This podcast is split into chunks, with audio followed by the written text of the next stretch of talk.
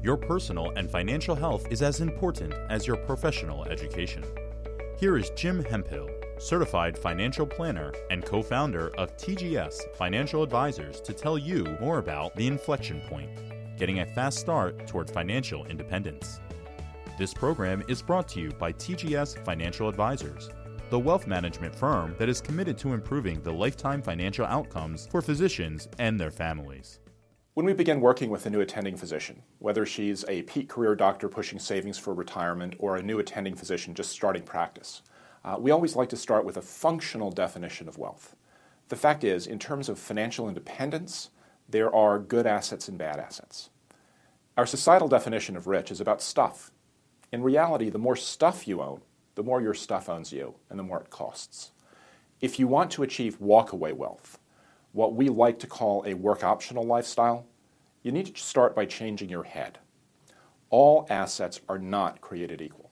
Walkaway wealth requires that you prioritize assets that put dollars into your pocket. Let's look at two examples. Imagine you had a quarter million dollars, $250,000, and you invested it in either an S&P 500 index fund or a yacht. Same price, $250,000. And on a traditional balance sheet, those two assets are mathematically identical. That's the reason someone can have an apparently high net worth if they have lots of stuff, but very little actual financial security. If you want to end up with walkaway wealth, you need to prioritize functional assets, not lifestyle assets. To construct a functional balance sheet, calculate all of your net worth by counting only those things that put money into your pocket over time. So you would count stocks, mutual funds, an S&P 500 index fund, income producing real estate savings, but you wouldn't count your home, your vacation homes, your cars, your yachts, your art or jewelry, uh, or even your stable of Arabian ponies.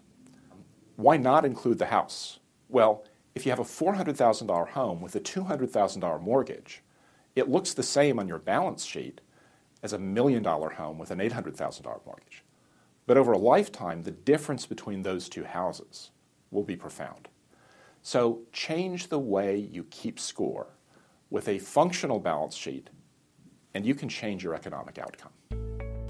You've been listening to ReachMD. The preceding program was brought to you by TGS Financial Advisors, the wealth management firm that is committed to improving the lifetime financial outcomes for physicians and their families. If you have missed any part of this discussion, and to find others in the series, visit reachmd.com slash money.